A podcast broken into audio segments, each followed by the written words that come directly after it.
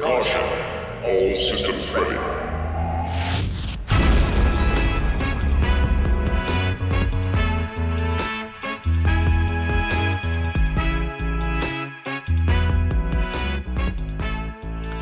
Hello and welcome back to another episode of Less Than 10. This is episode 49, almost half of 100. And today we've got a really good show again. I'm super hyped. Great guests, great topics. We're going to talk about kind of like the A team meta. And uh, our, our guests tonight are CCP Swift and Ithaca Hawk. So, two people with tons of AT knowledge, much more than us and we're also going to kind of cover um, some of the like the CCP roadmap, kind of the some of the stuff that was recently announced, recently covered.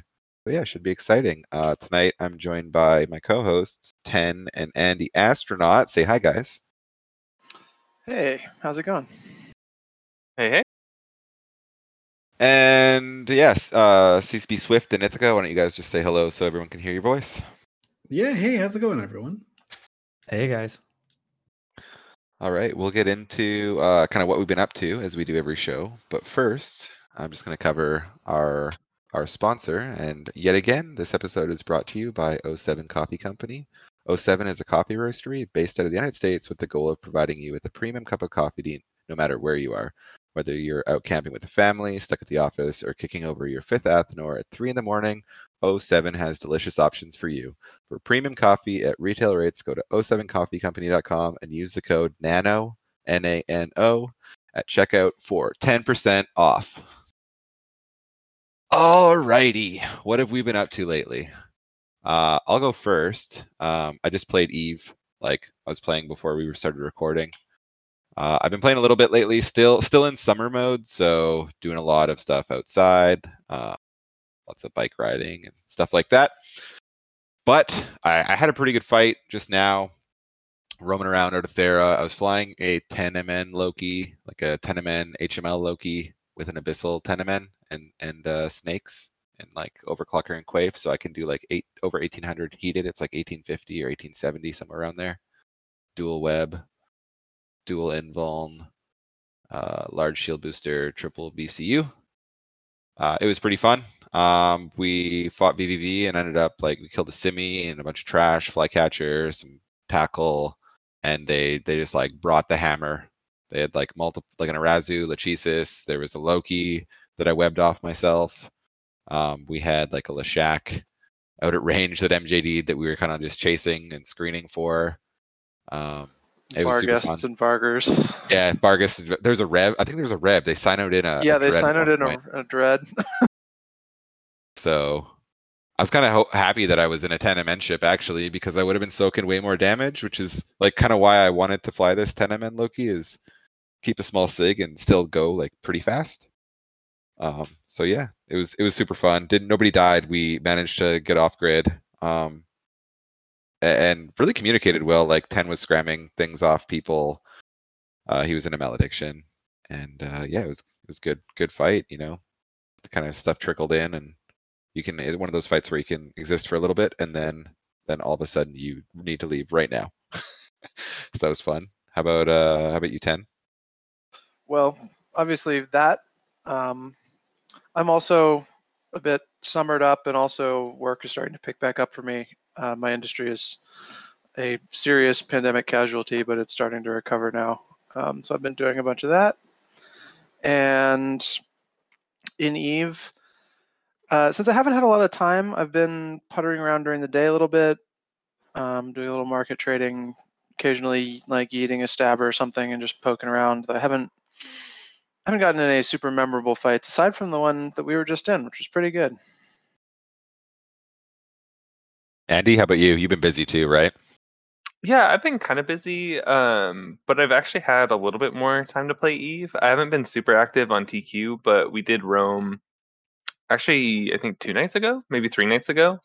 Um, just kind of roamed around and ended up finding a super blingy Ikitursa. We got terrible, terrible drop rate. Um, so all it was like almost all abyssals, and like one of them dropped, and it wasn't a good one. but uh, it was still like a decent fight. Um, and it was still just like nice to undock and roam around out of Thera. Um, and then I've been doing actually a lot on T or I guess on CC. Um, I've been running kind of our Noir Academy classes, so teaching the newbies how to, you know, double click in space and uh, not just ram into people. Um, so that's actually been pretty fun. We have like way more people than we've ever had before. So it's a little bit of like cat herding, but it's also really fun and like they're very enthusiastic. Um, and then speaking of AT, we had our first practice today. So network has a team, um, and we just had our first practice this morning. So that was a good chunk of time, but it was fun. I mean, we kind of got our butts kicked, but it was still good.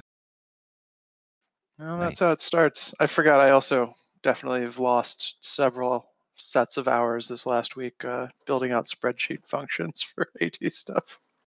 Right. Yeah, I definitely underestimated how much work just like coming up with comps is, um, let alone like actually flying them. But just, you know, doing the whole like what counters what, what do you expect from the other side, and all that kind of stuff is a lot of work. And uh, CCP Swift, other than putting out fires and stuff like that and good posting, what have you been up to? Uh, I've actually been uh, having a lot of fun in Eve doing random like uh, small stuff. Uh, this week I've been trying to hunt for the uh, SCC sites to get the reserve bank keys because I want to rob some blues. Um, would uh, don't tell them that though, but I, I definitely do want to try and rob some blues. I'm Uh, sure they don't listen to the podcast. yeah. then I've just been like hopping into a Vexor and just uh filamenting out from Cheetah and just trying to fight anything I can into into the actual like um ESSs themselves. Because I want to see like what the the new visuals look like. So I was like, ah, I'll just go rob some stuff. And it's amazing how much you can make just stealing stuff from the SS. And oftentimes like no one contests you. And then sometimes you get like a, a gnosis or a really horribly fit Gila, and you can just barely win. I've got like a, a double damp AB uh, Vexor, which is super trashy, but it's good enough to to TD the drones, and I can uh, break a Gila down, so it feels good. Nice. That's actually pretty good too, because if you get far enough off the beacon before like like a Hugin or something like that comes in, you could maybe damp it damp it off you, maybe, and get out. Yeah, I generally don't get out very often because uh, I'm like, oh well, I, I, I go through like different stages in Eve where I'm like, oh, the other guy's gonna play perfectly, so I have to like uh, act accordingly. And I'm right now in the stage where like I just assume everyone's gonna make an idiotic mistake, so I just want to stay on grid longer to make them make that mistake and capitalize on it and have like Fair. a really great kill mail. Uh, sadly, Eve players have gotten really good uh, in the last couple of years, so they don't really make mistakes that often. So I just keep dying. True. And Ithaca, how about you, dude? Um, I have also had the summer bug. Um, being allowed outside again, um, it was quite a novelty. And when that happened, my TQ activity basically plummeted. Uh, although I'm logging in again uh, the last couple of days. Um, I mean, I've been busy with external stuff. So uh, the Alliance tournament, myself, Bay, and a couple of the other eventee guys were working on stuff before it was public. Um, and as well, uh, obviously, with uh, Volta putting a team in. Uh, Alliance tournament practices have already started up again, so I've been doing a few of those. And um, the other exciting thing I get to do is I get to be part of the committee that reviews people who are applying to be casters for Alliance Tournament 17. So uh, I spend a bunch of time going through applications and like watching the videos that people submit and making notes and so on, uh, so we can get the best people on the desk. Nice. Yeah, I mean that job is so important too. Like it really it really makes it. And not even like especially for people who uh you know, maybe can't interpret what's going on themselves as well as others. Like the casters are so important for that just to bring the mood and and and you know, make people able to follow everything. So it's a that's a tall order to to Yeah, pick them. to- But there's there's a lot of good ones though, I feel.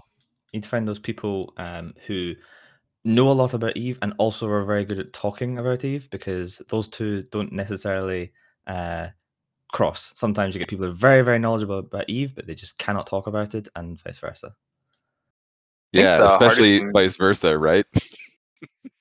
Yeah, the hard thing to me too is just like trying to um, do it real time, right? Like it's easy to look back at footage and like break it down and say like, oh, this happened here, that happened there. But when they're like actually doing it in real time, it's very hard, and I think that's where I do a terrible job. Yeah, the trick is just to be wrong with confidence, and then no one notices. right? I don't know. Have you guys got a lot of applications in for that so far? Or Uh, I can't say. ah, okay. Remember um, when Chesser started referring to like tier teams as, as like top tier or or not a top tier team? That was just a funny commenter moment from from back when. Yeah, that still gets memed to this day. Yeah, there's so many good memes, man, from commentators over the years, right? That's probably the biggest one, I think. I would I would think. I don't know. Can you think of another one that's like that big? Not that's actually Eve related. There's some clothing related ones that are pretty hardy. Yeah. The- think, the- the uh, Gen 10 Lockport weeds. Pirate, uh, BBP when he uh, said and the, he was like casting a match or uh, NC.NPL and there's like a flag Bhaalgorn. Uh, and he was like, "Oh, the, Yes. these guys are both sucking each other off like they do on DQ." It was like, it was so good and so in the moment and so hilarious. Yes. Uh, so good. Forgot about that one. All right. Well, let's get into our first topic. We'll get into AT stories a little later, more more so. Uh, and that's going to be like the CCP roadmap that was released. So, uh, last episode we covered the announcement and the 24-hour teaser, and uh, what a lot of people kind of were frustrated with with you know the AT announcement wasn't really pleasing to them. Um, this stuff kind of got what, they were after kind of got mentioned shortly after in a dev blog. Um, not really specifics, but uh, we'll quickly cover like the economy stuff that, that was mentioned, and that is scarcity. Scarcity is is coming to an end. Um, so not to say we're going to get back into like Rorquals online, but uh, stuff is going to be added, uh, resources adjusted, mining ship balance passes, and and some more industry adjustments. What are you guys' thoughts on that? Do you do you have an opinion on scarcity as a small ganger? So I think scarcity was a good idea in theory, but in practice it just turned out not to be quite as good. Like I understand why, and when it came out, I was quite for it, but I think it's just not worked in practice in the right way. It's not caused the right metrics to move. Uh, if that makes sense, it's really hard to explain. I don't know how else they would kind of get around it because you want people to put big assets in space to, you know, encourage people to go hunt them and kill them. But at the same time, you want to make those big assets less just replaceable and throwaway. Like dreadnoughts were costing as much to throw away as a, a battleship, basically, which was kind of ridiculous. So people were just farming them and throwing them away. So I get what they were trying to do with making things cost more, um, but uh, I don't know. I'm glad it's I'm glad it's over because we're going to see more heavy assets being back in space. I, I hope. Yeah, I think it was necessary. Um, I am not a game designer, and I can't say if there was a, a better way to go about it. I think, as is often the case, um, the the biggest pain point was the communication around it. Um, there was a just until this latest announcement came out, there were months and months where people are like, "Is scarcity ending? Is like, is it working? We don't know." Just because there was just no no track through of information getting out to anyone outside of CCP. Yeah, I think that's not not a bad thing. I think it's important to like if you tell people, "Oh, this is going to end in two months," then people will just be, "Okay, cool. Well, I'll just stop playing for two months." Yes, but I, I just mean that's the that's the source of a lot of the the grief that people are feeling. I think is feeling like they're out of control because they don't know what's going on. Yeah, that's a that's definitely like a, a really big uh, like part of it is just not knowing where you are. Uh, I think someone in the CSM mentioned it. They're like, "Yeah, we're in the middle of a tunnel, but we don't know like where where the end of the tunnel is. We just know that we're in a tunnel somewhere, so it, it kind of is scary." Uh, and then if you're like in this area where you have no information and you just get uh, bombarded with a lot of negativity from other areas and like other like things that come down, you're eventually gonna be a little bit more negative as well. Like you're gonna be like, oh man, this does suck. Like this game is this game blows. so it is hard without like a frame of reference to uh to understand where you are. But the problem with the the whole scarcity thing is like when they started it, or when rather we started it, uh, I was a player. I wasn't uh, working at CCP then uh, they had an idea of what levels they wanted to see in the universe, but they had no idea when exactly that time it would be, right? So they can't be like, oh, it's going to last uh 13 months exactly. It's going to last until the uh like resource team is like, okay, yeah, these levels are finally back to normal and not crazy. That's an interesting problem. Yeah, I think the the tunnel analogy used is really nice. Like it does a good job of kind of summing up how people feel, where it's like you don't know exactly how far the end is, you know, you're just somewhere in between. Um, the other thing I'd add though is like I'm kind of curious how much of kind of the attitude and the negative sentiment or what people are kind of blaming on scarcity is coming from the fact that we also have had like a war going on for over a year now. And i think there's like a lot of burnout and kind of stagnation that happens when you have a super big war and those people aren't back home to fight people like us that go and roam space and so I, I i'm always curious like how much of it's really scarcity versus how much of it is people burning out for other reasons like being in a big block war for a year and a half Yeah, I think that also plays into it too because you're talking about like a lot of people in nullsec uh, before the war started. A lot of them were, were people that like used the space. They ratted, they mined, they did cool stuff together. And then you transplant all of them and shove them between two systems with one gate separating them for months on end. And like you can't go and rat and you're like, oh man, I can't earn any money. This scarcity thing blows. Where like even if you could like have all the resources and like all the asteroid belts and everything back to what it was, you still wouldn't be doing it anyways. Yeah, that's an interesting point because I've heard a number of people suggest that scarcity has lowered their ISK income, but I don't think it actually has, right? I mean, I'm it absolutely has, right? Like a for for some people at least, right? I I have this really weird experience as a player because I was a, player for like 85% uh, of the time there, but I made a ton of money just doing stuff that I had never done before. I was just like trying new things. Um and I got like giga lucky a lot of times too. Like I would do like random adventures and they'd pay off. Uh so I had like this really warped view of scarcity. I was like, I can't be that bad. I made like 800 bill, which is more money than I've ever had in Eve Online, like doing anything. I've definitely made a bunch of money with the industry changes and things too. But what I mean is like the actual ratting direct ISK income isn't different. It's the, you know, I I mined and my ore is now more valuable, or I got a BPC that's now more valuable because of the industry changes or something. That that income has gone up, but the actual like anomaly ratting direct ISK income or like wormhole blue loot income is the same, no?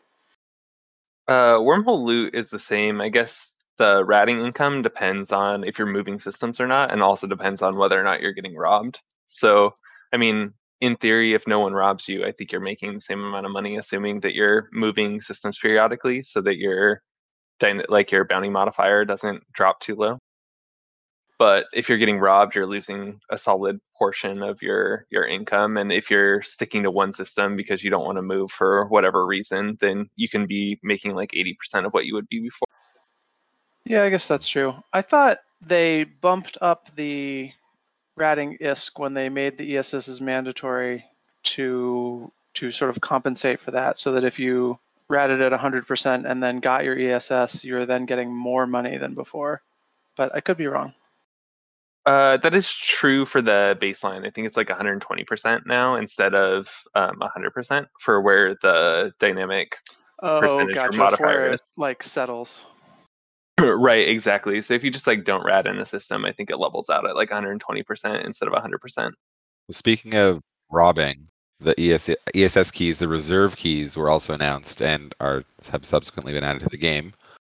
Uh, has anyone taken part? I have not. I haven't done a site. I've just been reading lots about people's experiences. Have any of you guys like robbed a, a reserve bank yet?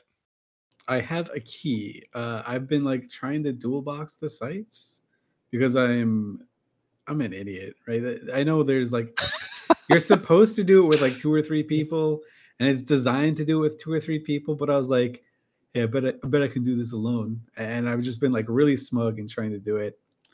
Uh, so I found the site in like it was two jumps away from a Thera jump. So I'm like, okay. So I shoved like two battleships in through Thera with no one saw me, and I like try and do the the hack on this uh, SCC site, and it takes me like eight attempts in a row because I keeps like there's so there's a when you go into the site, there's uh two cans that are like 150k from each other or 100k from each other, and you have to hack both cans within 15 seconds of one another uh, to get into the final gate. And so I was like, oh, I bet I can do it like real fast, but I can't. I, I'm just so bad. And it took me uh, like nine tries. And once it locks, it like freezes for two minutes before it like unlocks. That number was much higher before. so uh, the sites seemed uh, like giga broke in the first day. So now it's two minutes because I know like a lot of people were complaining that it was completely bugged, but in reality, it just locked you out of the site if you failed the hack, and then it took a long time for the site to like reopen up again. Yeah, it took a long time for it to reset, and you'd have to go back through and do the keys or do the hack again. Um, I actually tried to do a couple of them the day they came out, and I only found one site. I think probably because a lot of people were trying to run them, and it was jammed already because someone had failed it, and I was like, "All right, I'll come, I'll come back to this." But it's good to hear that it sounds like um, the all those troubles have been sort of sorted out, and they're working more or less as intended now. Yeah, there was uh, like on the first day, the sites were being locked for much longer than the two minutes. Uh, and then the next day, the the team that made them was like, "Yeah, let's just make this two minutes." and then the next day, they fixed the another bug that they had found, and then I think there was another like very weird uh, glitch that they fixed on on like a Wednesday or Thursday. I don't know, it must have been Thursday. So the sites should be working like super as intended. I haven't had a problem with it. Um, I haven't really watched anyone have a problem with it. Out of curiosity, um, how hard was it for you to find sites, both uh, Swift and 10? Because I've heard some people are going like 30 plus jumps and not finding any. I mean, I think they're intended to be rare, so that's probably intended. But I was curious, like, how hard it was for you guys to find them.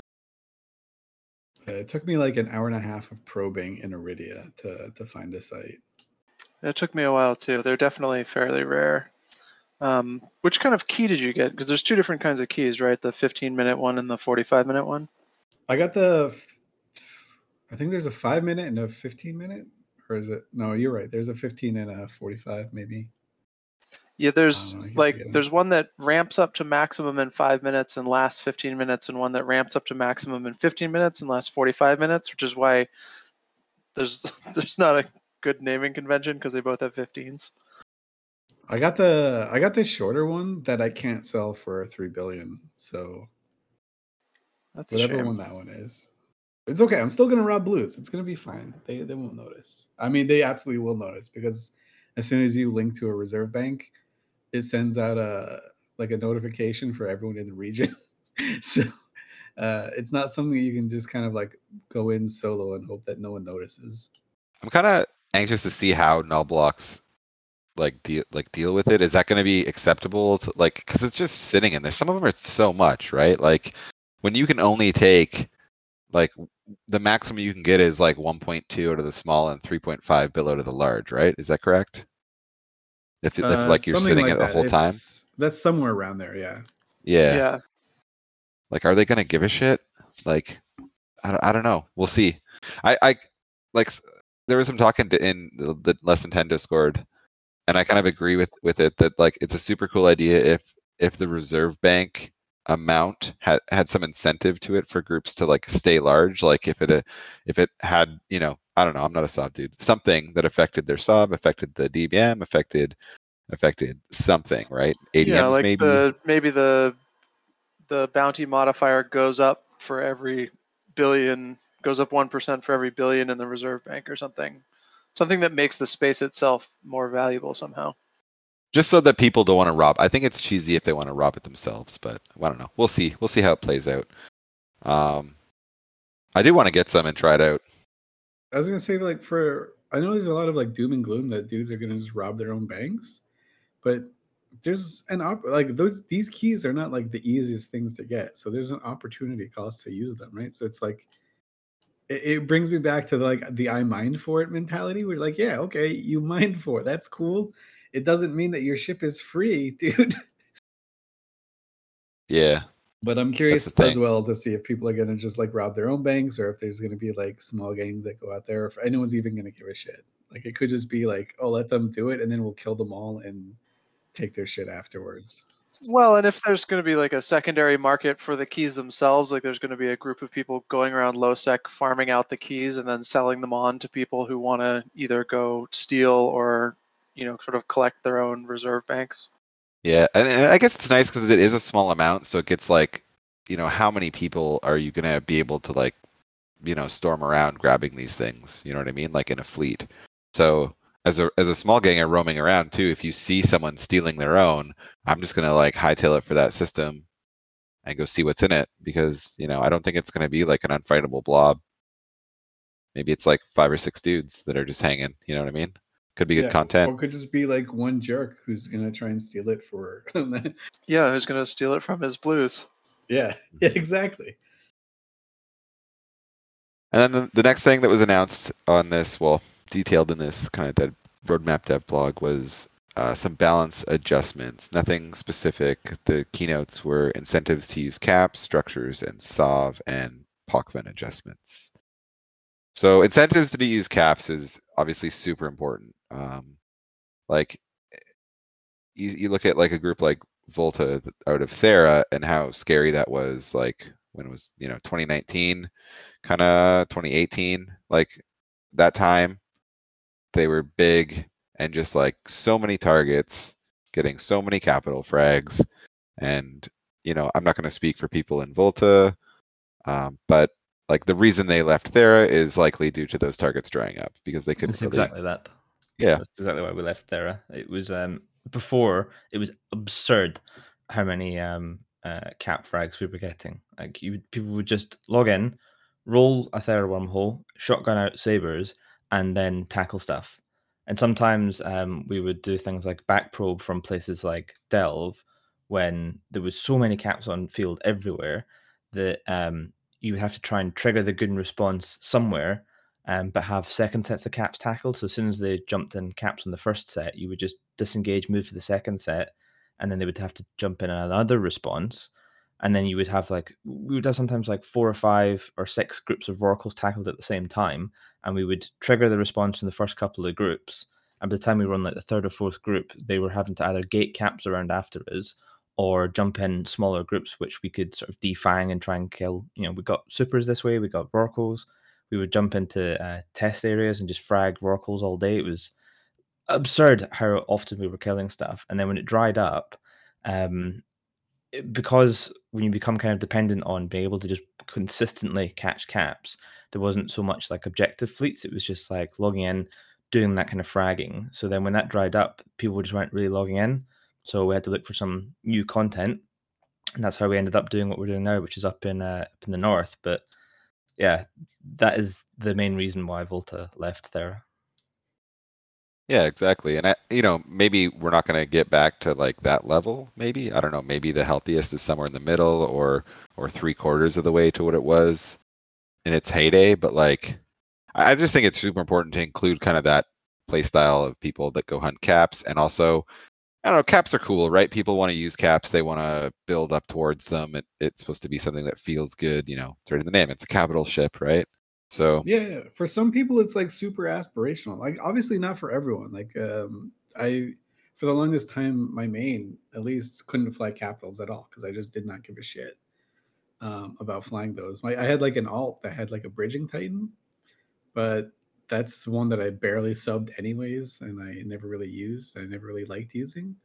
Um, but for a lot of people, like caps, or not a lot, but for some people, capitals are like the the aspirational goal and it's it's still we want it to be something to aspire to for those people still and give them a purpose. So instead of just having like sites where you can cheese and like a bunch of punishers or like uh, a bunch of myrmidons or something that hey you can use a capital if you want it uh, in this site which is like one of the things that was announced in the july dev blog thing uh, which i think is going to be really cool and popular because it's going to give people a use for those ships Um, and also hunters are like something to catch. so instead of just catching a bunch of vexors or something, or just coming into a system and seeing vexors safe up, uh, there's going to be like the chance to try and grab something bigger and force those uh, fights and engagements. I think that's key. Yeah, I think it's fair to say that it's also fun to catch caps. Like Ithaca said, like that can be a big content driver. And obviously it hasn't happened very much for us kind of because we don't see them as often, but anytime like we have a carrier tackled or something like that, like you ping and like people show up. Some of my favorite like Eve memories are uh, back in the day where you had POSes for the jump bridges, uh, and people would park their supers in those jump bridge POSes, but everyone knew the password. So you'd like go hunting around, hunting around, and you'd be like, "Oh, I found one! I found the Nyx just sitting in this POS uh, in this POS." So like sound the alarms. Machs would come in, bump him out, and you drop your Tempest on it. We were killing one like every other day. It was insane. Uh, and then they'd like uh, this the old Northern Coalition would like drop on us with all their Titan fleet, and we'd have to like book it or just whelp a bunch of Tempests. The thing is, catching a, a cap or a super cap is like content providing, even if you know you can't kill it. Like sometimes we'd be roaming around in a small gang, and you would tackle like a super carrier, and you didn't have enough DPS really to kill that super carrier by itself. Um, but they would send in people to try and save it. And if you were in certain areas of space, they would sort of trickle in like small groups of people, and you could just keep that that super tackled, and then just like small gang PvP. Uh, whoever was coming in, you could just get frag after frag after frag while they were trying to like you know build up enough people to actually come and push you off and save the super. And even if your goal wasn't really to kill the super, you got so much fun content just around it because it was tackled. And caps as well. Like if you tackled like a carrier, as you say, you ping, you know, carrier tackled. That at a time was worth like what, like 1.2 bill, something like that. That's like less than a, a Vargur, for example. So you if you ping, you know, Marauder tackled, people are like, cool, it's a battleship, and it's a nice battleship, but you know, it's not the same as tackling a, a capital class vessel and coming in and killing it. Just something about it. Yeah, we'll see where it ends up. I mean, it's such a delicate balance as we've seen four years ago. what happened five? I don't know, five years ago, whenever it started. I can't even remember when it was. But uh, it, that's the scary thing to me. Like incentive to use caps, structures, and Sov. Like when have we heard this before? 2015. Yeah, but the the comments like they specifically called out in this that they've they've heard some of the feedback and they noticed um, there was that little uh, post on Reddit from most of the major FCs of most of the Yeah. major blocks. And you know, like there's some some acknowledgement of the things that people are saying. So I think it's not just going to be here's our brand new idea. I hope you like it. Good luck. It's there. It sounds like there's been some some feedback heard and all that. I would really like if they could um, balance or fix caps in wormhole space because some of the best content I ever had in Eve was when I lived in a high class wormhole space back when like sighting crews were were a thing. You know, you would get together with a bunch of people in your corp and you would have multiple caps on field and they were committed. They'd be dreads and siege. So if we weren't you know sighting, we would be rage rolling, looking for other people sighting, and wormhole space was full of them. So you would come in, you would tackle them, and immediately suddenly you've got huge amounts of content.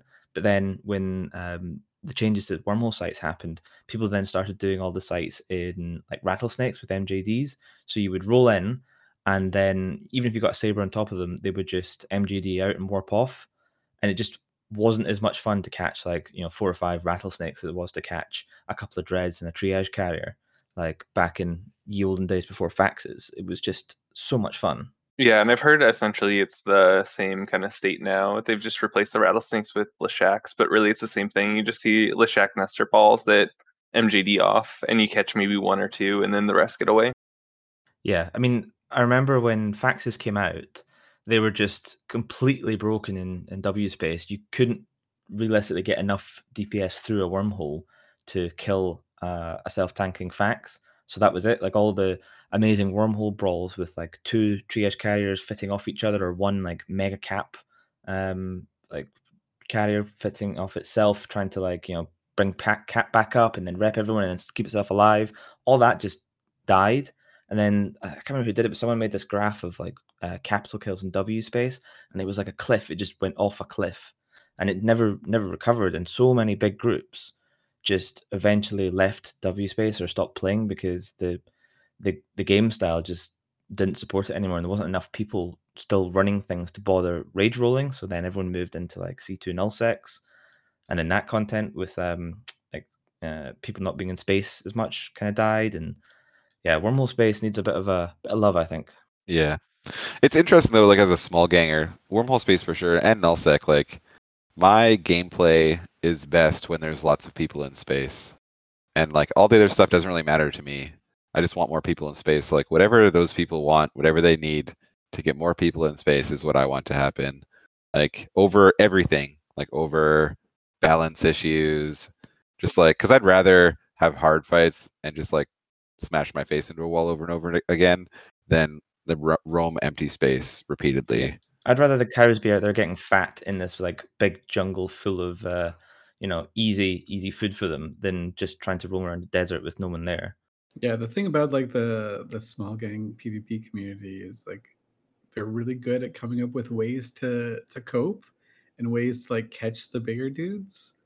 Uh, that I think you're right. Like just making sure there's more people in space is priority number one because they'll once they're in space, the small gang dudes will figure out how to catch them somehow, even if it seems impossible. Even if they have these like huge umbrellas, uh, like super umbrellas, saving them, the small gangs will still find a way to to kill them. Yep. Yeah. And that was one thing that was kind of mentioned at the beginning of scarcity is like, oh, if you catch something, it kind of makes it more rewarding because like it's not just, you know, if you catch a carrier, it's not just like a throwaway that they can replace the next day. But honestly, like most of my fights, I could care less if, you know, the ship is worth a bill or worth like five mil. It doesn't really matter. It's like more about having fun fights. And like Farrell said, I could care less about the balance. Like if I can get a good fight, even if we just kill one or two things before like there's too many people to deal with it, like that's more fun to me than like catching somebody in their ratting Ishtar for 300 million. I mean, some of my most fun fights in Eve, and, and people are gonna laugh because I've been in like really big fights, uh, but some of my most fun have been like flying a bunch of towers around, because towers like everyone will want to shoot a tower. They're like super uh, like engageable, and they're just they're just a blast because they can volley through stuff uh, and they're they're meant to they're meant to die. So you always get content. I think that's why um, before the, this big war you saw groups like even groups like pl were flying caracals and shit just because people would fight them Yeah.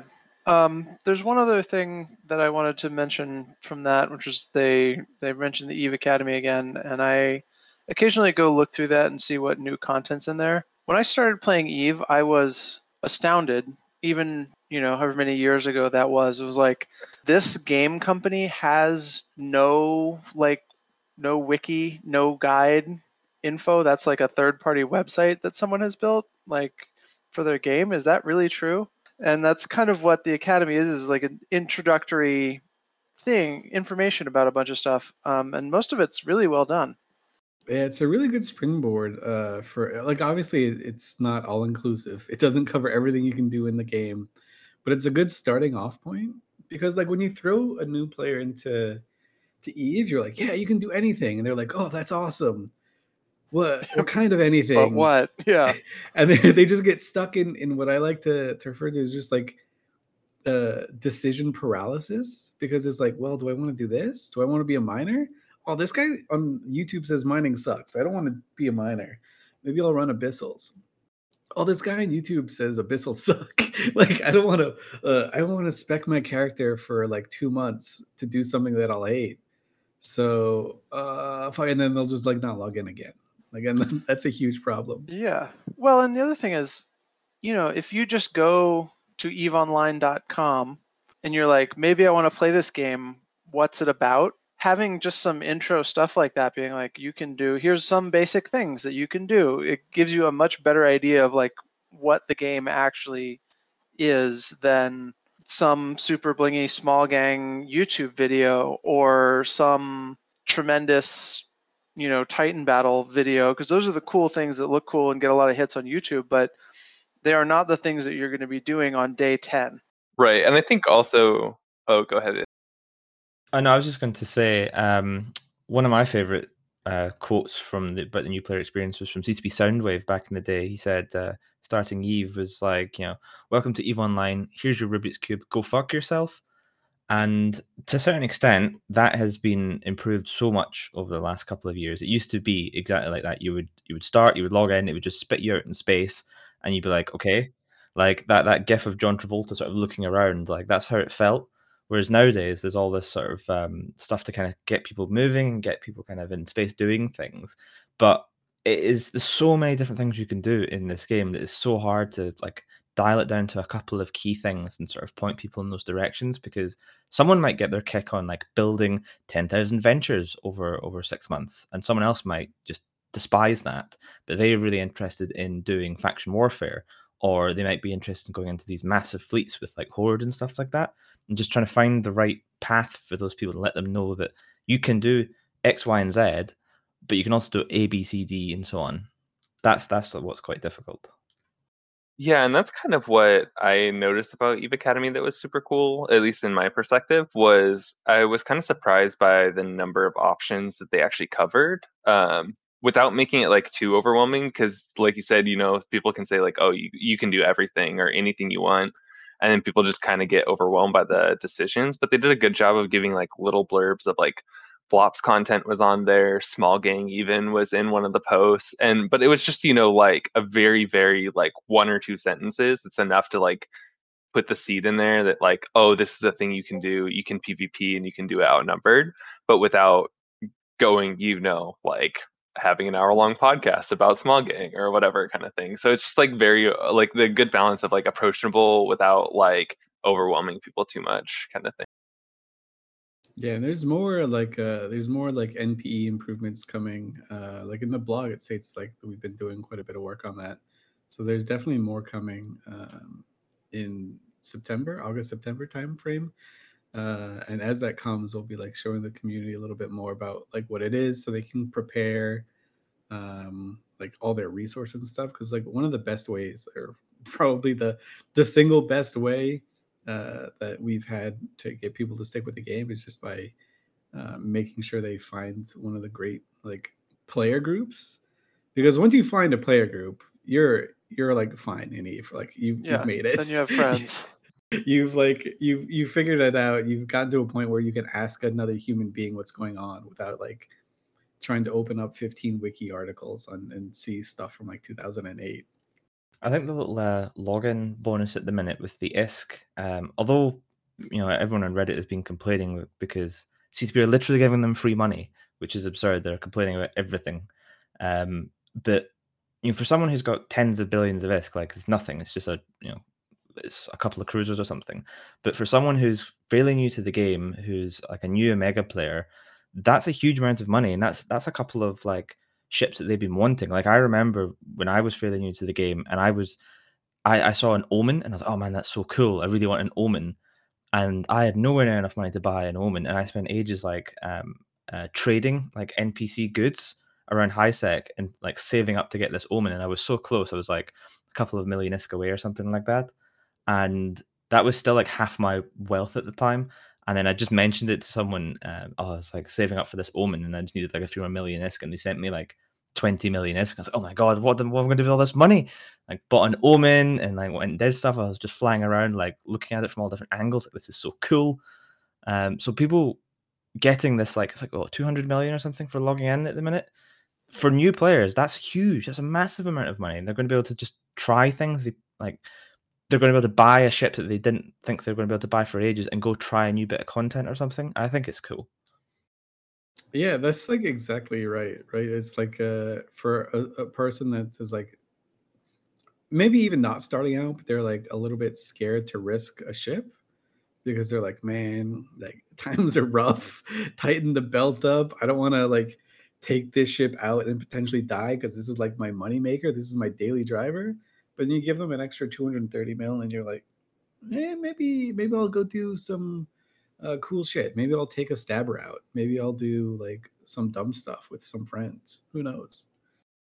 Yeah, or even they buy like a nicer ratting ship and then they're a, a nicer target and that kind of thing. and I think uh, the same is true for the SP, right? Like 10,000 SP or 5,000 SP is kind of a drop in the bucket. And I know people also were complaining about that when login rewards kind of started including SP because they were like, oh, it's going to devalue extractors and blah, blah, blah, or injectors. But like, that's next to nothing for someone who has a ton of SP. But if you're new, it's huge. It can like let you try something you haven't tried before, fly a new ship, like all those things. And I think it opens a lot of options with like a lot lower barrier. Yeah, because most of us don't remember what it was like when you've been like training for like like a vexor, for example. You've been training for this vexor, and you get to the vexor and you get the skills to be able to use the drones properly, and you're really pleased with yourself. And then like your corp announces, "Guys, we're changing to MOAs." You're like, "Oh shit, I can't fly that." And you okay, hang on, let me change my skill queue, and then train up, and you get to fly the MOA like you know two months later or something. Like, guys, we're tra- we're changing again. Oh, fuck. Like that was so common for like you know new players is you train to one thing and then everyone would change what they were flying. So being able to have like a little bit of skill points to just sort of reduce that time a bit, you know, for for us with you know hundreds of millions of skill points makes very little difference. But for for those players, and those are the ones that you know Eve's trying to keep. We need a lot of like new people coming in, and yeah, the rewards aren't for you know the Mittani. He doesn't care about getting you know twenty thousand skill points. The rewards are for all the other like tens of thousands of people who are just starting the game.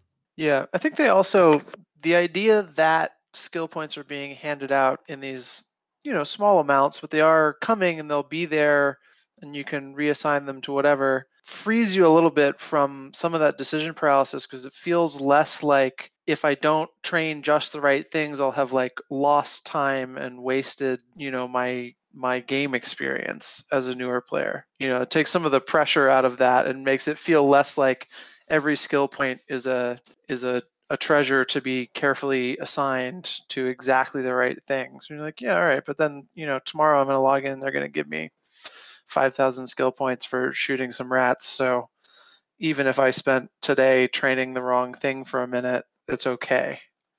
That's a ma- uh, like a like a massive thing, right? Because Eve is such an old game. You see this like uh, I, I focused a lot in the last couple months, obviously, reading like different sources of, of Eve Online, different people talking about Eve. And there are so many newer players that are like, man, this game is cool. I like the idea of it, but it's like 20 years old. There's no way I'm going to be able to catch up. Uh, and so being able to free people from that mentality where like you don't have to min max everything from day one. And if you screw up, you're like, up a creek without a paddle like forever. Uh, just being able to give them a, that little bit of extra leeway to be like, okay, well, I screwed up. I didn't want to do this. I wanted to do that instead.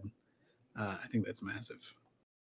Yeah, I mean, that was me like four years ago or so. I had like started the game and I was like, oh, I'm so far behind, you know, like I'm like a decade behind all these other people. I'm never going to catch up. What do you mean? Like, I can't just, you know, like grind rats to get levels like you can in other games that kind of thing like that was definitely one of my like hangups at the very beginning and i just kind of i ended up getting over it but i remember that being like a really big deal like oh am i just going to be behind because i'm too late to join this game? I like the free sp like i i log in to get it because across accounts it kind of adds up and you eventually get a couple of million um like unassigned sp just sitting there which is really nice to have if you suddenly need to like get into something or, or max a skill out that you hadn't thought about suddenly, you can just quickly do it.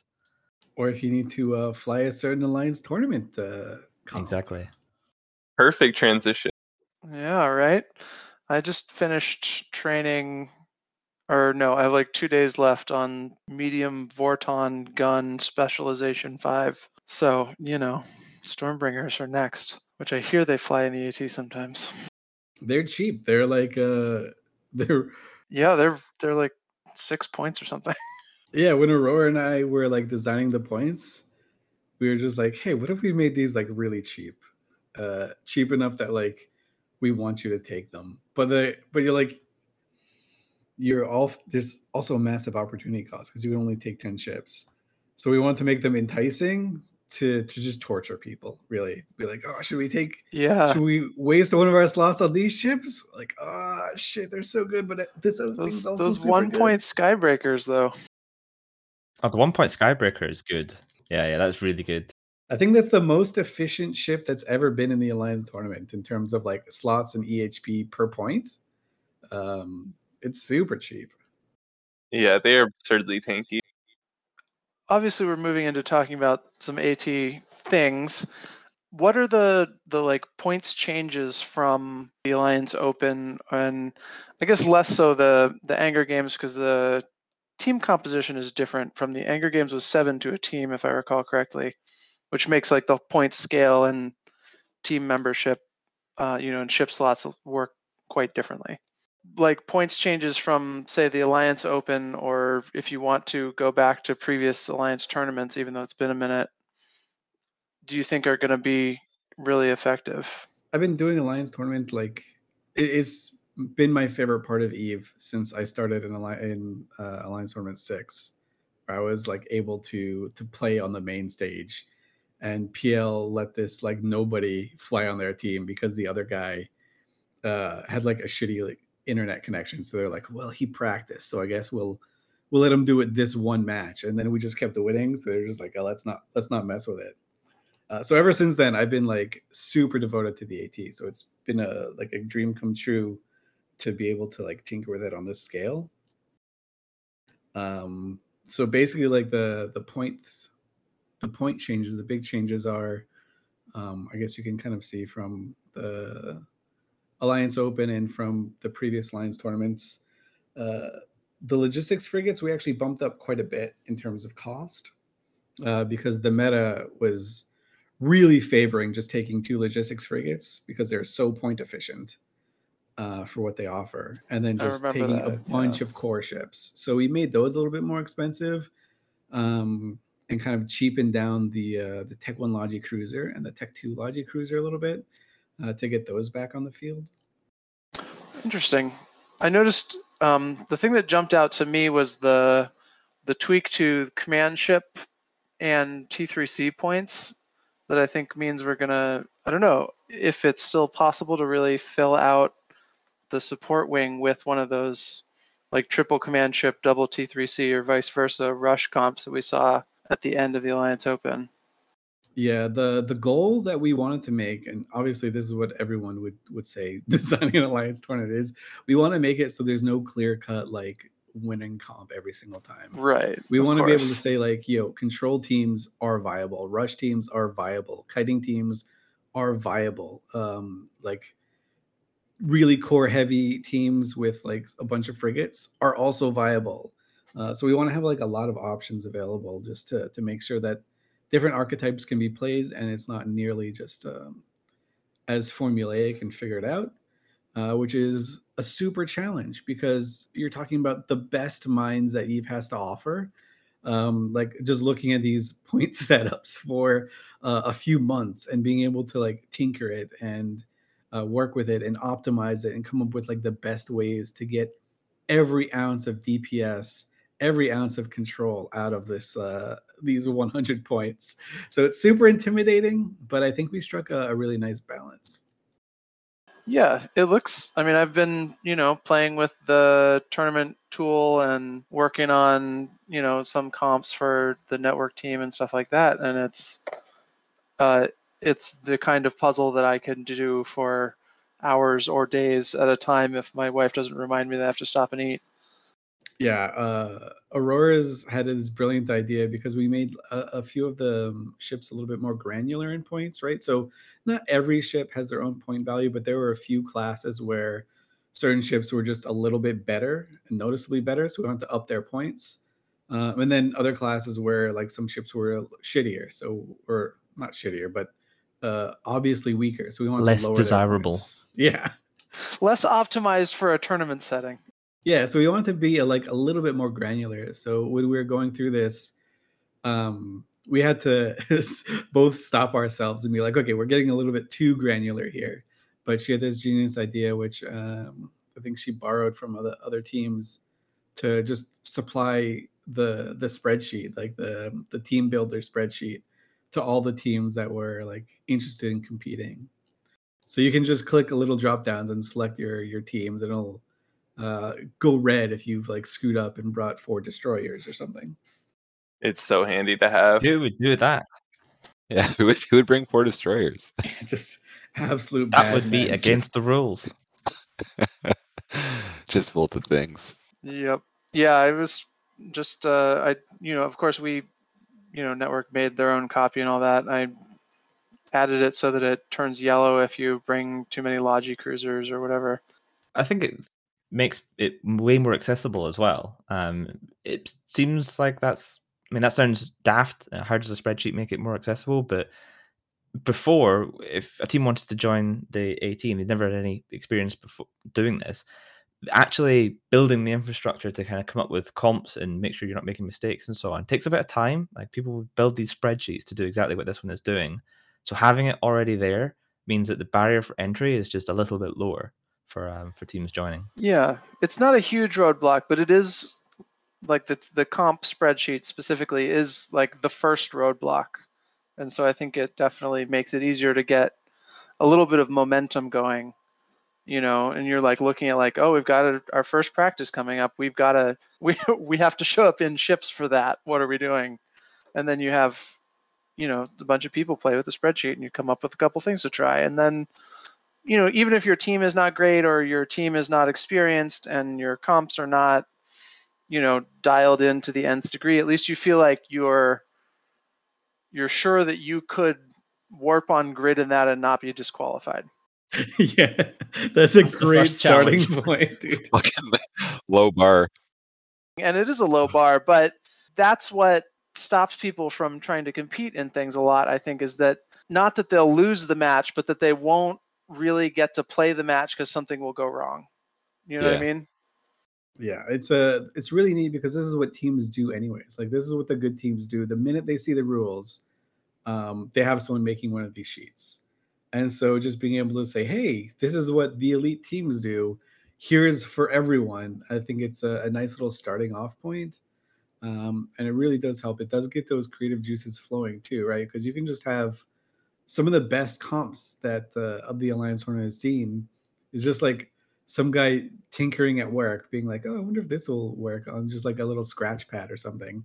Now you could have this open, and it looks like you're doing real work too, because it's like a spreadsheet with numbers and stuff and drop downs and colors, and you're like, "Yeah, boss, I'm, I'm doing work, coming up with the the next Alliance Tournament team." Yeah.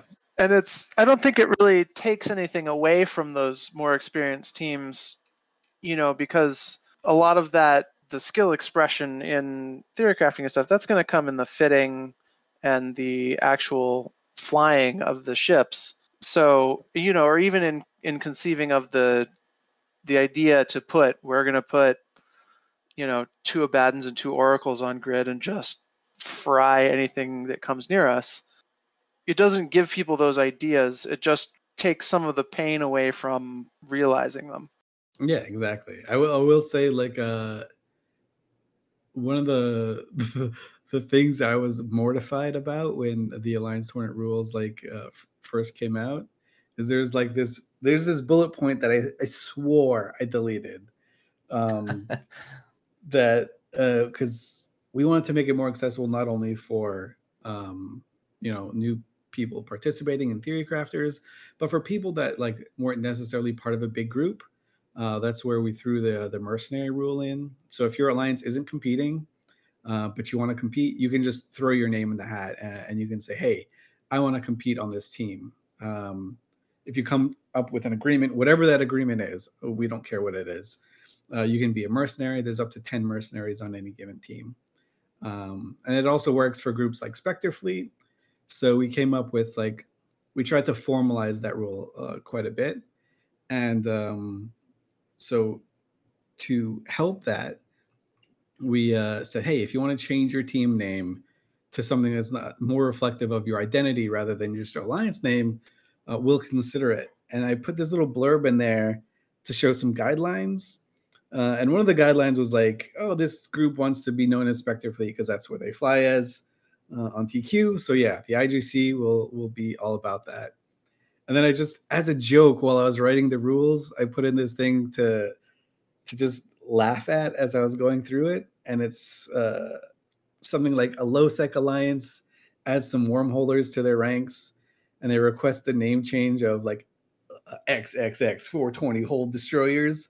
And every time like I saw that, I laughed when I was like going through the rules, and I meant to delete it because it's obviously like the it's not professional at all, and it's like super shitty sounding and way too memey. and I accidentally left it in, and so I'm going through like this. We have to have this localized too, into like nine different languages. And so I'm going through this thing as it's posted. I'm like, what? Why does it say 420 hold the shares on there? I was just like, my face went beat red. I was like, oh shit, I swear I deleted this.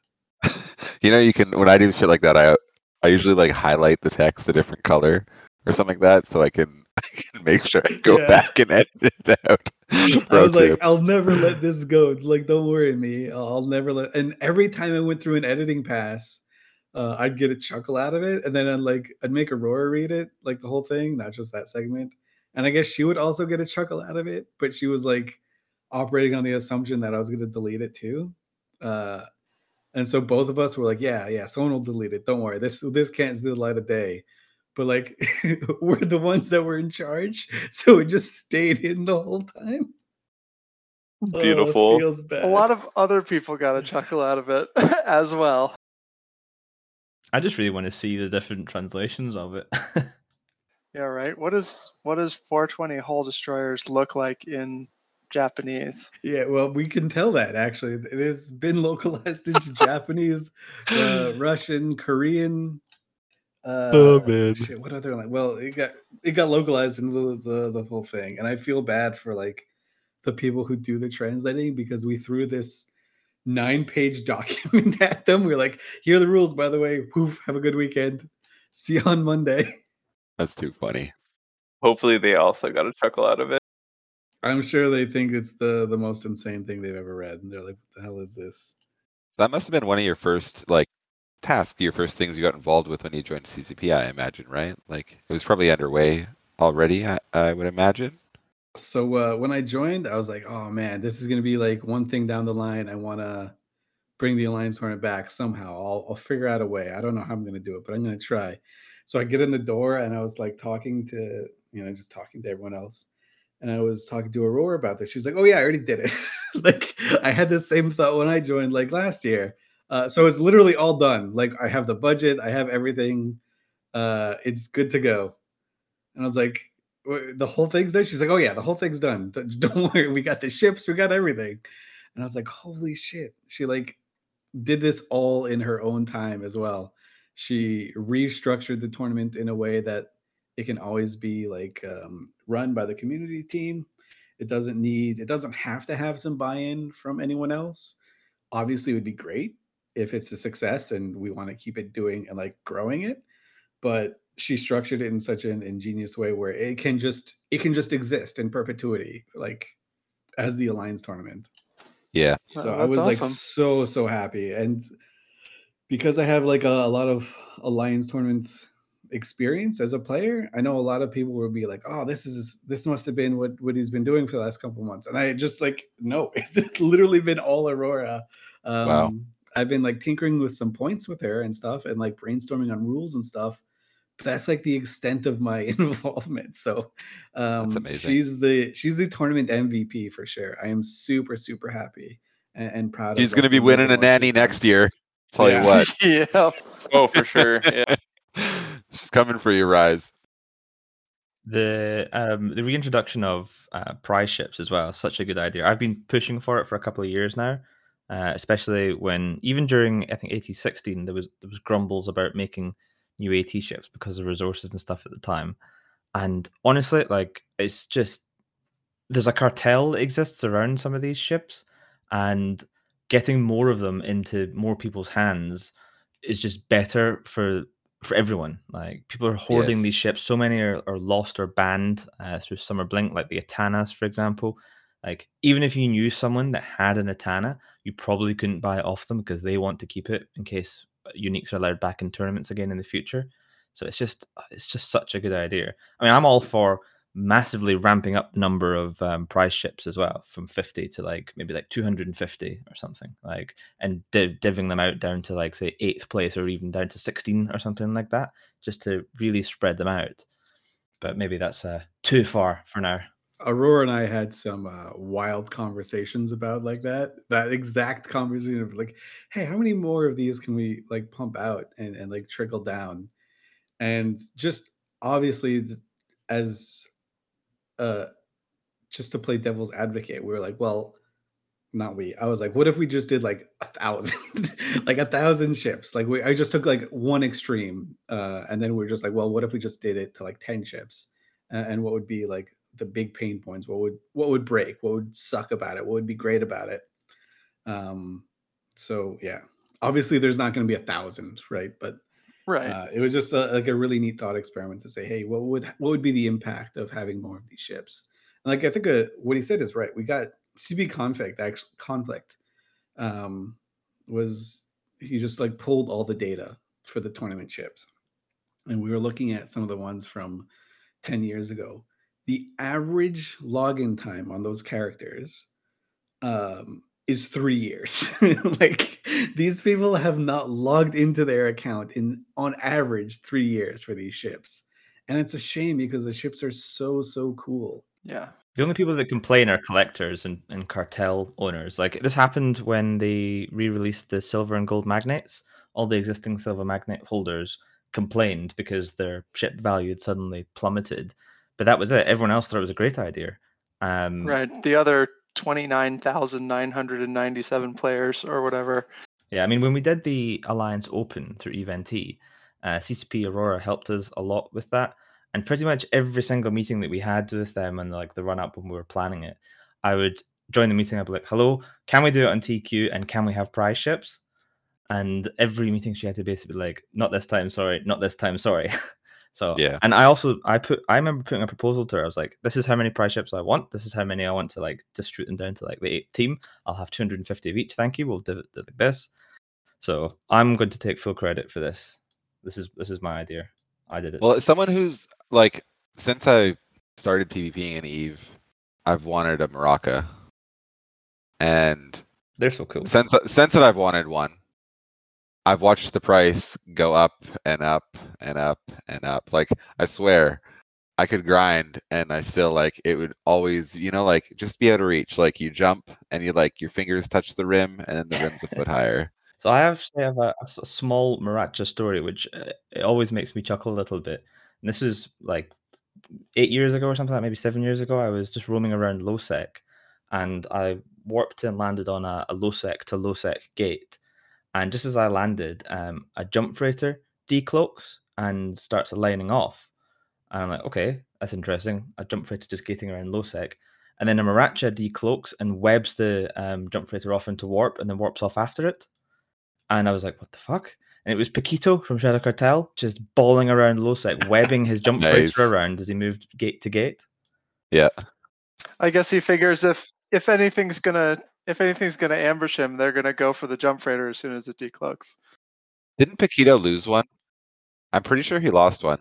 Didn't he? Yeah, and speaking of losing them, haven't we had like three unique deaths in like the last like two weeks or so? It was three in inside seven days. Yeah, two of them got Von Hold, and then one of them died in the lowsec, a silver magnate, I think. Yeah, and I think that all kind of happened right after this announcement that there'd actually be prize ships again. I think a lot of people were kind of hoarding them, or like you said, kind of there's a cartel around it, and you're kind of holding on to it because you know there's not going to be any more ever. So it's one of those things where it's like you undock it and you know you might lose it forever and never get a chance to get another one. And now Yeah. that's you know it's still going to be really hard to get them. It's still unlikely that you'll get them, but the chance is there, and I think that's a little bit different than knowing for a fact that you'll never get one. Yeah, for sure. And I think you know we're we're still waiting to hear, of course, the exact details of prizes and the exact details of what these ships are. But I am personally looking forward to small ganging in the Hick form of the Orthrus. I think that's going to be amazing. The, the Hick Orthrus, yeah. that- The Hick that'd. Orthrus. Yeah, I mean, these the Orthrus is such a great ship, anyways. For for I know. gang. Uh, you could like just making that better is uh, absolutely insane to me. Um, I'm sure CCP Rise is just like super giddy at trying to figure out ways that he can make this um a completely broken ship even more broken. Just roll it back to the release Orthrus. Yeah. Pre nerf plus covops cloak. Yeah, there you go. Done. Done. when they first came out, I grinded in low sec uh, until I got one, and I built one myself because I couldn't trust the market. Uh, and I took one out to Brave Space, and this is when Brave were like throw Atrons at everything, uh, and the the ship was super like uh, rapid lights were super broken to begin with, and the Orthrus itself was also super broken, and I literally like hit my kill limit because I ran out of ammo. I had to ferry myself out some ammo because I was in this one mining pocket and I'd go tackle like a Hulk and then they'd throw like 30 Atrons at me and I'd just kill Atrons for days. And then I'd log off and be like, oh, that was fun. But I ran out of ammo. Uh, Like that's never happened to me in a ship before. It was insane. Uh, and then just to make it fair, they killed me on the way back because uh, I was gating like an idiot. and uh, so I went through GE and they just all killed me. Nice. I this is like a bit of a tangent, but um I was actually fighting Brave recently and it was the weirdest thing. We are right in their their new staging system uh in Querious and I tackled a Dominix. So like we're holding this Dominix. There was two Dominixes in there, one warped out. So we're holding the other one. He warps back in his Dominix, so we like kill the first one and tackle that one. And then that Dominix pallet came back in a Myrm. It's like we killed the Myrm, holding the other Dominix still. Came back in a like in a, in a frig and got clapped. And then like they it was just like 20 minutes, and they wouldn't. There was like 90 people in local, nothing. Nobody came to help him. So he ended up dying because there was a dude in a Vargur running sites, running anoms. So a, I was roaming with AP, so he's like on an on another character moving his own Vargur from the wormhole. And sure enough, so we tackle this Vargur. It claps AP's Sentinel because it's a Vargur. Uh, he was like, "Okay, they got nerfed. Like, I'll try. I'll try it." Nope. It was like you know, grazing, grazing, hit, volleyed, dead. But anyway, the thing wasn't even. It was just a PVE fit Vargur right in their staging system that we tackled and then killed. Nobody came to help. It was the weirdest thing. What the, hell, Brave? What's going on? They're busy preparing for their big weekend push, dude. I guess so. I guess. Anyway, tangent over. Back to AT. It just reminded me of it. We've been wandering all over the place a little bit, but what what do you guys think? I mean, you know, obviously, I think everyone in this channel is participating in the AT either directly or indirectly or both. Um, so you know, don't don't give away your your big secrets. But do you guys have any thoughts? Yeah, or or do that's fine. Do you guys have any thoughts about like what this meta might look like? So I think that the points balance um, that Aurora and Swift did has, well, at least on s- a surface level, done what they wanted to do and sort of make it so that there's no clear, obvious choices anymore. Because um, during the last AT and um, the Alliance Open, people like narrowed down relatively quickly into more efficient comps, and then it became a, a case of either ban them or take them. And so far, I don't think there's any like obvious standout. Maybe one will turn out. Um, one thing that's probably going to happen is there'll be a lot more sort of fly killer style comps because of the the cheapness of the Mordu's Legion ships this year. But then again, they they become a ban target because of that. Uh, so I'm I'm excited to see how how this goes on. I think there's going to be a lot of uh, kiting in this particular one, and I'm all for that because kiting comps are so easy to mess up. Like a brawl comp, you can't really mess it up that much. You could you just sort of approach, hit F1, put your webs on, maybe stay at range if you're an advanced top tier pilot, um, and then hope to win. Uh, but with kiting, you have to like fly around an arena, and you have to like not fly out of the arena, um, while also trying not to get too close to the other team wh- who are trying to catch you, and you have to like web them off, and oh, it's yeah, execution it's wise. like an- It's like an anti Casper type setup, right? Like you don't want to like you're gonna fly right out of the arena. Yeah, I mean Casper has got the the record still, uh, two twenty seven kilometers, I believe. Uh, it's the only time he's come first in the alliance tournament. Anything. Um, Wow! Wow! You guys just We're just he's not even here. We're just He's- gonna roast he was him. gonna be here tonight, and he had to do a work thing instead, and you're gonna just just dragging Yeah. him through the mud. Let's do it. This is fun. I think the only like really obvious standout just at first pass on the points is that like a triple Barghest battleship comp is going to be a thing, but I think it's also going to get banned like crazy. Swift, do you have any meta thoughts? I I I don't know exactly. Like I've got a few like comps in mind that I think will be popular. Uh, I think we'll hilariously, I think we'll see like a few battleship heavy comps with a lot of uh, cruisers be be popular at least for like the first weekend because they're like very low effort, uh, very easy to execute, very like comfort types of comps where you can just like two armor battleships or two like TFIs and a bunch of frigates and cruisers and just throw it at like whatever you want because they can survive uh, a Barghest volley or a couple Barghest volleys, maybe not three, but they can survive some Barghest volleys. Um, recons are actually kind of expensive this year, so I know there's the the curse is one of those ships that looks great on Alliance tournament paper, um, but I think they're a little bit too expensive to make like a, a triple curse comp or something like that work. Um, I did see like a lot of really fun theory crafting with uh, uh, oracles and uh, nagas, which I don't think would ever work. Uh, but I really hope I'm wrong on that. Uh, but yeah, I think a lot of ships will try and do like Ithaca said, um, because the the Barghests and the the entire Mordu ships are, are so cheap. We're going to try and do like a shield, not quite. I don't know if it's going to be like a, a proper kite team, but like a shield skirmishy type comp uh, and those things are so hard to execute. There's so many things where you can screw it because you can't die next to someone that's uh, alive, right? So if you do get caught, you have to make sure that the guy that's caught is as far away from possible from everybody. The logi has to be like completely on his toes. The tackle has to be screening everything perfectly. You can't fly out of the arena. You can't do this. You can't do that. It's so hard to get right. Um, and it's always kind of uh, amazing to watch the teams execute it so well, like the the Hydra and the Vydras of the world, where they just uh, and the Tuskers even, uh, where they can just like fly perfectly, and you're like, wow, they managed to pull this shit off. Like that's insane. Right. All ten of them did this right for ten minutes straight. Yeah, and then you see you see someone else say, okay, that's a cool looking comp. It did well. Let me try and copy it without months of practice and it's like the normal guy at the Olympics. Like he just gets blown out compared to everyone else. Um, and you're just like, wow, you have like a, a fonder appreciation for how well executed those teams are. Yeah, for sure.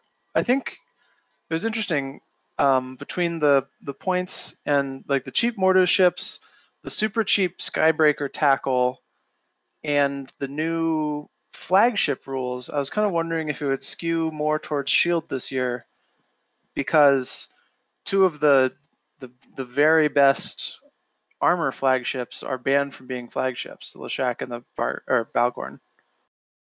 Yeah, I was gonna say in general, Triglavian ships are more expensive too, right? They're they're on the pricier side. They are. They they are super pricey for what they offer. Um, I do think we'll see probably the most common Triglavian ship we'll see is something like a Nergal, um, or maybe the the logistics, depending on how the meta shakes up. Um, but I do really like the the concept of taking this Nergal because what how teams were flying it is they were just having this one Nergal be like the screen and also tackling um, the logistics cruiser and after it ramps up, it just solos the logistics cruiser by itself. Like it'll just latch onto uh, an Oneiros and just kill it over time. So I think we'll see some Nergals. The other ships probably not so much. They are incredibly strong in the Alliance Hornet um, like layout and format. So we wanted to make sure that those ships were were priced up according to their uh, point. And to your point about the uh, the wild cards, the the Leshak, eh, Bhaalgorn, Rattlesnake, and I think Widow are are no nos for the the wild cards. Everything else is fair game.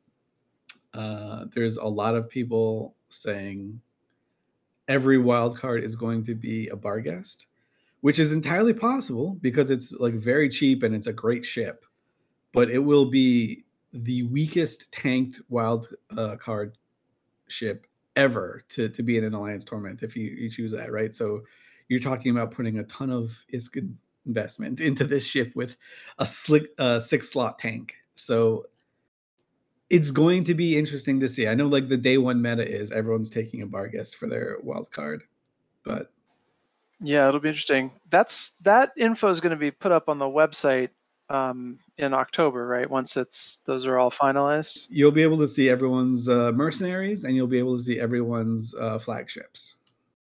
That's cool.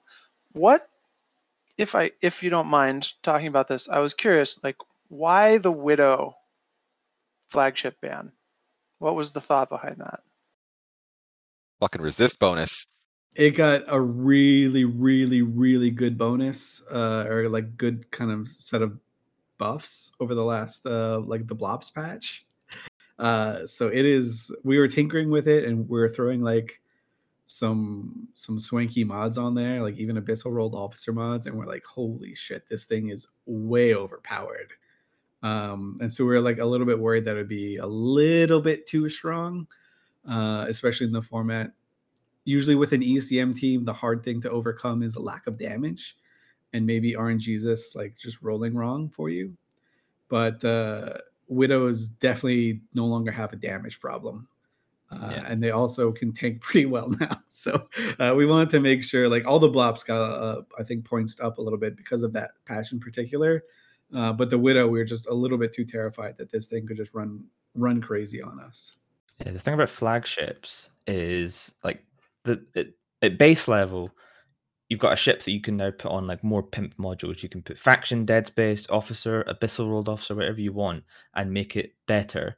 But not all flagships are created equal because some of them scale more than others.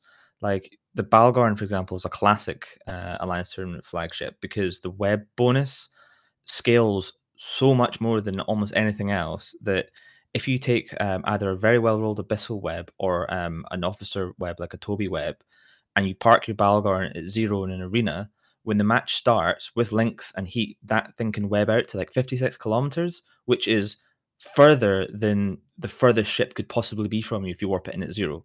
So that means as soon as the match starts, it's been reseboed and it immediately locks and webs the enemy logistics from over 50 kilometers away. And that is unbelievably powerful in, in a tournament environment.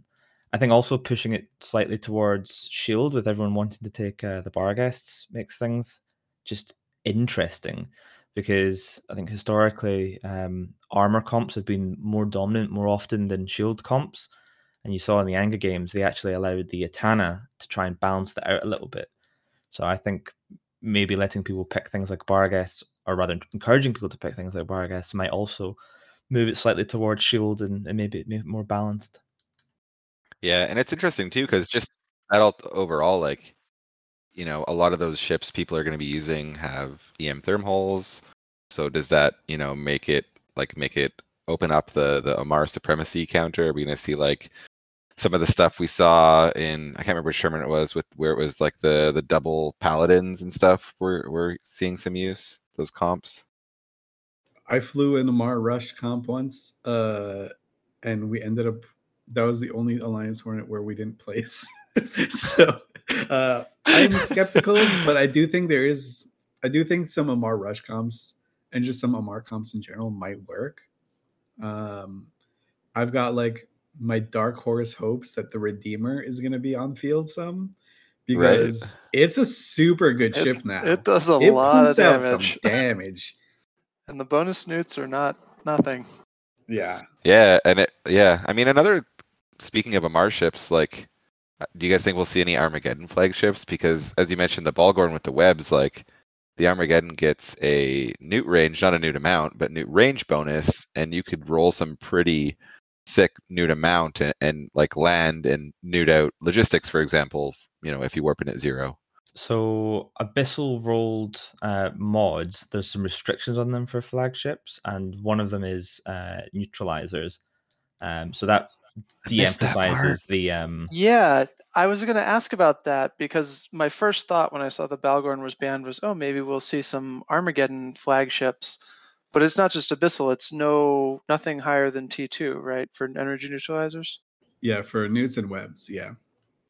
So you know that kind of trash cans So- the so no. flagship Armageddon idea because you don't Yep. like you know you gain tank and maybe speed and and things like that, but without that scaling bonus to the neut range and things, I don't think we're going to see much of that. Yeah, not worth for 30. Well, it could be worth, just not for flagship. Yeah, certainly. I think someone might field them, but what what prompted the web and the neut to be left out of that list? So the those things scale incredibly, incredibly well uh, when you throw more money at them. Uh, so we were looking at ships like a, a Vindicator with a rolled Toby web, uh, and just the, the Geddon in general being able to neut any logistics on field, and you can't ban it. You just have to kill the the flagship. Uh, and so we might have been a little bit too heavy-handed on it for the the web and the neut. Um, we can make ch- changes for next year if it does become way too formulaic. But uh, just wanted to Okay. We wanted to shake it up a little bit and kind of remove the areas where we know uh, they scale incredibly well. Because you're talking about an arena, a ranged web is m- a massive bonus in a small arena, right? Because you're talking about you can't go very far. You can't run uh, like 300 kilometers away. There, you can only be a certain distance from people. And with MJDs um, and just stuff like that, the the webs can really, really, really scale um, absolutely insanely. And same with the neuts. I forget, were um abyssal rolls a thing when the last, like very last alliance tournament before Yeah. it was brought back? That was the only tournament where they were a thing though, right? Like the year before they weren't. Correct. Yeah. So I remember um, before that, uh, it was all like Bhaalgorns were like super popular, and then uh, in AT sixteen, uh, Leshaks came in as well because an abyssal rolled Leshak was was very very strong, uh, to say the least. But the only sad thing about them was uh, during 1816, when oh, sorry when 1815, when a Bhaalgorn a flag, flag Bhaalgorn died, you saw on Zkill this like 60, 70 bill Bhaalgorn go down, and then like all the Reddit threads pop up. People be like, "What the hell's this? What's this 60 bill Bhaalgorn?" And then everyone be like, "Oh, it's the Alliance tournament, etc., etc." But with the abyssal roll stuff, these these Bhaalgorns will go down and come up on Zkill and be like seven billion because the Abyssal rolled um, uh, modules didn't have any value. And I know for a fact that um, I mean, at least you'll probably know the true value of the the PL one uh, that died. Do you want to tell them? a very big amount. uh, yeah, that, that one was not cheap at all. Uh, one of the the most expensive uh, flagships. Yeah, I think that's one of the the things that bringing back the prize ships um, pushes a little bit because you know people like the prize skins and things, and they like winning, but very few groups are going to throw 60 or 80 or however many billions of ISK at a flagship and risk losing it for a skin that's going to end up on the market for three bill or whatever. But the prize ships people will will really go all in for which is you know has its ups and downs but i think it produces some pretty entertaining kill mails if nothing else The skins are pretty dope as well. To be fair, like I really like the um uh the AT skins. Like I've got the the Blood Raiders one on my Bhaalgorn and I just think it looks awesome. It's like one of the best looking skins. yes no i'm not at all devaluing uh, how good the skins look or anything like that but i think people are just willing to put more on the line for for a functionality than an appearance I mean, in there's trillions of ISK worth of uh, worth of ships. Like it's a huge amount of money, um, especially with uh, the inflation of those ships at the moment. Like they're going for multiple hundreds of bill, like minimum. Like if you want to buy a fiend, for example, it's like cool. Make sure you've got half a trillion ISK lying around because otherwise no one's selling one to you. They are Yeah. so much money, and if you win, so going by the previous numbers, uh, so Alliance Tournament 17 may differ, but Alliance Tournament 16, for example, and you won that, you got like 25 cruisers and 25 frigates. And if you just assume each of those is worth, say, conservatively 200, 250 billion, that is so much money and split maybe like 15, 20 ways maximum. Yeah. Yeah, you're talking about the fat stacks, as the kid calls it, uh, as the kids call it. Um, for this year, we did ban alliance tournament ships from competing uh, for a few reasons. Uh, one of the main reasons is like we wanted the Alliance Hornets back. We wanted to make sure that everyone had a level playing field because in previous years, when Alliance tournament ships were able to be in there, um, if you didn't have one, you just you weren't getting in the top two. Like that's just just how it was. These ships were so strong, not only being able to like avoid bans, right? Like you could just avoid uh, a basilisk ban or a scimitar ban by taking an Etana. Same with uh, a Rabisu. Like just opening that up is one huge thing, and just the ships themselves are so so good. Uh, so if you didn't have access to those, the Alliance Tournament or placing highly in the Alliance Tournament was a multi-year process because first you had to get in like the top six so you could get one of those ships of the prize ships. And then you had to like favor trade your prize ships for the prize ship that you want. And then you had to risk it on that next one and hope you got top four so you can get even more for the year after that. And um, it just because it, it becomes this like club of the super elite and then 28 other teams, which is Yes. no fun, right? Yes, so we wanted that's to a make big sure that that, incumbent uh, advantage for sure. yeah, we wanted to make sure that wasn't uh, stopping people from participating for this year.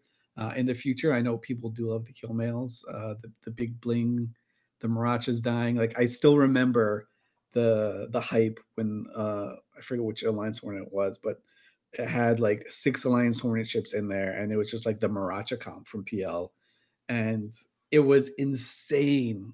Uh, just hype everywhere because there was like a trillion disc on the field and half of it exploded or could have exploded at any given moment. Um, but yeah, for this year, we're we're not making we're making sure that doesn't uh, preclude people from competing. Uh, so really excited uh, to see how these teams comp- uh, like fare. Like I am very very hopeful that there will be some newcomer that we haven't heard of, um, like showing up and and showing the old dogs how it's done. I'm putting my money behind Templis CALSF, I think.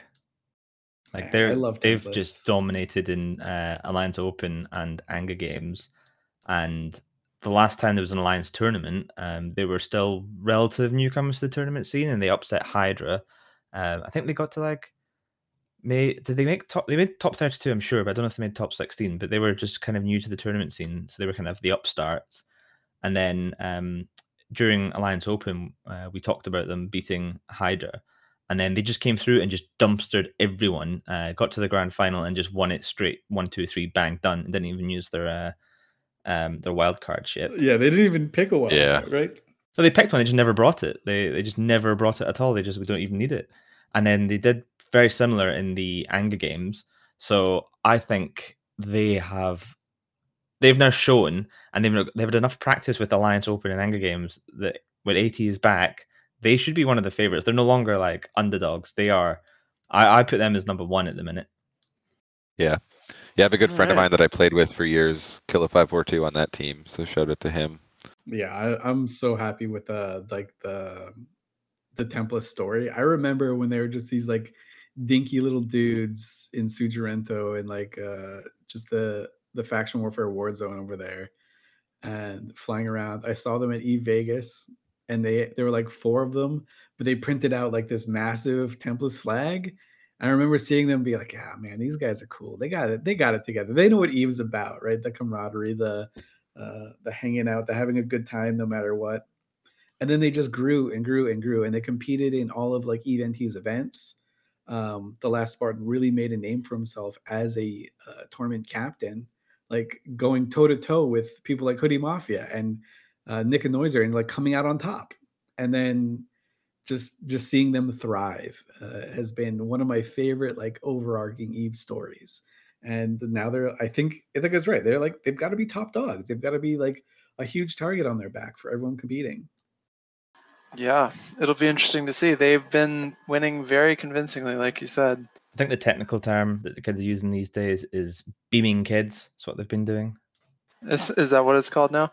Yeah. I'm too old for these things. I'm afraid. I'm reliably informed that's that's what we say these days, beaming kids. I don't even know if I've heard that one yet. That's bad. Well, ask your kids. right. Uh, true story. Cool. Well, one thing before we're we're going on pretty long here, but I think we've covered a ton, so that's great. But I just wanted to ask you guys, like especially uh, uh CCP Swift and, and yourself, Ithaca, like if you had to pick one thing about what makes you so hype about the AT, what is it? Like one thing. I know it's I know it's a tough question, but Uh, I mean, other than the fact that it's back, yeah, yeah, yeah. Other than that, like what is it about AT? I just really like watching, um, you know, the people have spent hundreds of hours practicing and just perfecting this one little part of of this game, which has got so much to do in it. This is just one aspect of it, and people have spent literally hundreds and hundreds of hours, if not thousands, perfecting that little bit of it, and they go up against another team who've spent almost the same amount of time perfecting the same thing, and it is just watching like it could be a masterclass of piloting and fitting and all these little bits and pieces all put together to make a really exciting match. And I just yeah, I like watching it and I like watching these uh some of the best pilots in the game go up against each other and see who's best. Yeah, Eve is a game where you don't ever get a fair fight. There's never like an organized. Uh, there's no never a moment where you enter a fight and you're like, okay, the other guy has the same like advantage or disadvantage as me going in, and this is the one time where that changes. So being able to see what like the best minds that Eve have to offer or that Eve has to offer, come up with what they think is good, and then just the small like piloting decisions that they make throughout like this very panicky uh 5 10 15 minute uh like window is just so cool to see having been on both sides i have like such as a fond appreciation and admiration for the theory crafting and the piloting skill and the execution so being able to watch that is just like you can't get it at any other stage of eve online this is the only place to get it and i am so stoked Yeah, that's awesome. All right, guys. Well, we should wrap it up. Um, so we'll just go down the list real quick. Any quick shout outs? You don't have to, don't feel forced. But uh Andy? Yeah, shout out to the network AT team. We have a bunch of people actually, like way more than I thought. I think we had like 14 or 16 people show up. Uh, so like mainstream and some some backups, and it was super cool to just like see people excited and like wanting to practice, wanting to get better, and it was super encouraging. So shout out to everyone on the team and everyone who's helping. And CCP Swift? I just want to give a shout out to CCP Aurora, who uh, it's like too early for her because I think it's like uh, five in the morning in Iceland or something. Uh, but yeah, shout out to CCP Aurora for bringing the AT back. This has been a, a wild journey, and um, like I said, we're super excited. Nice. Uh Ithaca, you have a shout out? Uh, yeah, I just wanted to shout out to all the event people um, who, especially Bayart J, um, uh, General Stargazer, and Discredair, who've put in a huge amount of effort so far to get where we are right now with uh, with EVE NT in the Alliance tournament. Um, and I also just wanted to quickly plug uh, the fact that EVE NT is recruiting for casters and analysts for Alliance Tournament 17. Uh, so if you've ever watched the streams and, and saw people on the desk and been like, hey, these guys know nothing, I know more than them, then why not apply? Why not come join us uh, in Iceland and be one of the people on the desk? And then you can be wrong as well. Nice. Ten, you got anything for the people? Oh gosh, you know one of the several hats that I've been wearing around this AT thing at the moment is um, the keeping track of the plex and money for the network team, and I'm just going to shout out all of our our very generous members who've been coming up with you know they'll tell me they're going to send this much plex and then send us twice as much and like just really going above and beyond with that which has been great All right. Cool guys, that's the show. Thanks for listening. And thanks to our wonderful guests for hanging out and chatting about the AT with us for so long. Uh, just remember guys, until next time, it's not the size of your gang. It's how you use it. Boom.